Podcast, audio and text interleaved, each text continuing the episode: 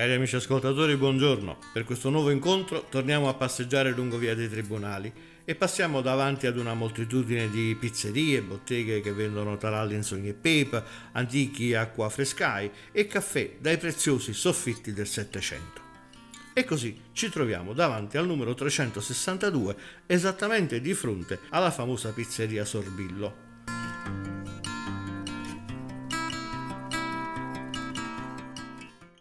Siamo davanti ad uno degli edifici monumentali più antichi ed enigmatici di Napoli.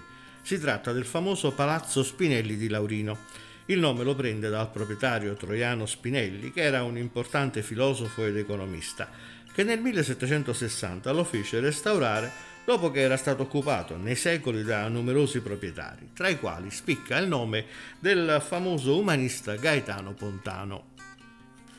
L'edificio infatti risale al XIII secolo e all'epoca dei lavori fatti eseguire dal duca rappresentava una vera perla dell'architettura ed ancora oggi, al di là della facciata decisamente fatiscente per via degli intonaci che col tempo si sono sgretolati, ci stupisce con il suo sontuoso cortile di forma ellittica circondato da alte arcate. È l'unico esistente a Napoli di questa forma e con le sue bellissime dodici statue allegoriche che lo circondano e che ci scrutano dall'alto.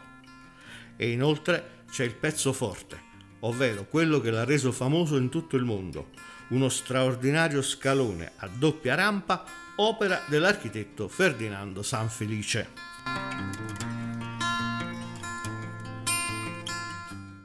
Come ogni palazzo storico che si rispetti, anche questo ha la sua brava storia fantastica che parla di una presenza che si aggira tra le sue sale interne e infatti numerosi si dice siano gli avvistamenti di una figura evanescente che spesso sosta proprio sulla bella scalinata interna.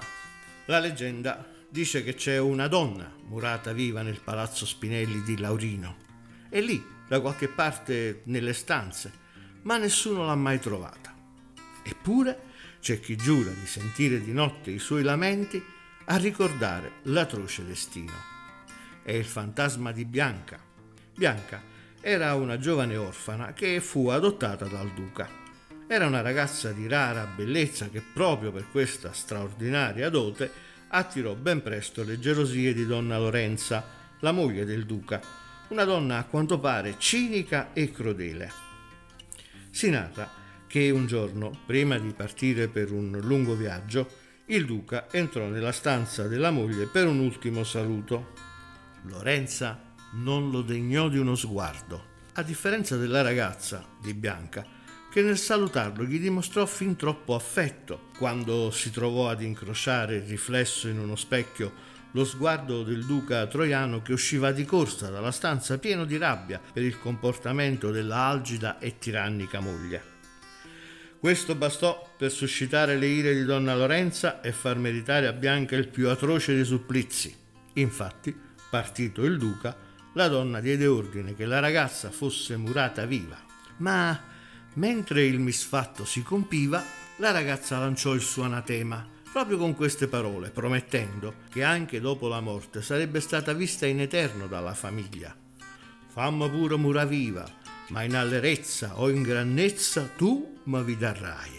Ed ecco che da allora il fantasma di Bianca si materializzerebbe proprio su quello splendido scalone tre giorni prima che alla famiglia Spinelli accada una disgrazia, un lutto o un fatto lieto pare che quando debba annunciare un fatto lieto, la figura appaia completamente vestita di bianco, mentre in prossimità di un evento meno felice appaia con un velo nero sul volto. Ora, non so a voi, ma a me questa storia ricorda tanto quella che nella commedia di Edoardo, Questi fantasmi, Raffaele, o guardaporto, il portiere, racconta al tremante ed impaurito Ferdinando Quagliuolo quando gli parla della damigella che il nobile cavaliere Rodriguez Los de Rios fece murare viva in una stanza dopo averla sorpresa con il suo amante, proprio in quell'appartamento che lui sta per prendere in affitto. E a questo punto, come avrebbe detto il buon Pazzaglia, il dubbio sorge spontaneo. Ma vuoi vedere che il grande Edoardo si è ispirato proprio a questa leggenda? E il dubbio è alimentato anche da un altro importante indizio. La vicenda narrata nella commedia prende vita in via dei Tribunali 176. Signori miei, appena qualche civico prima di dove ci troviamo noi.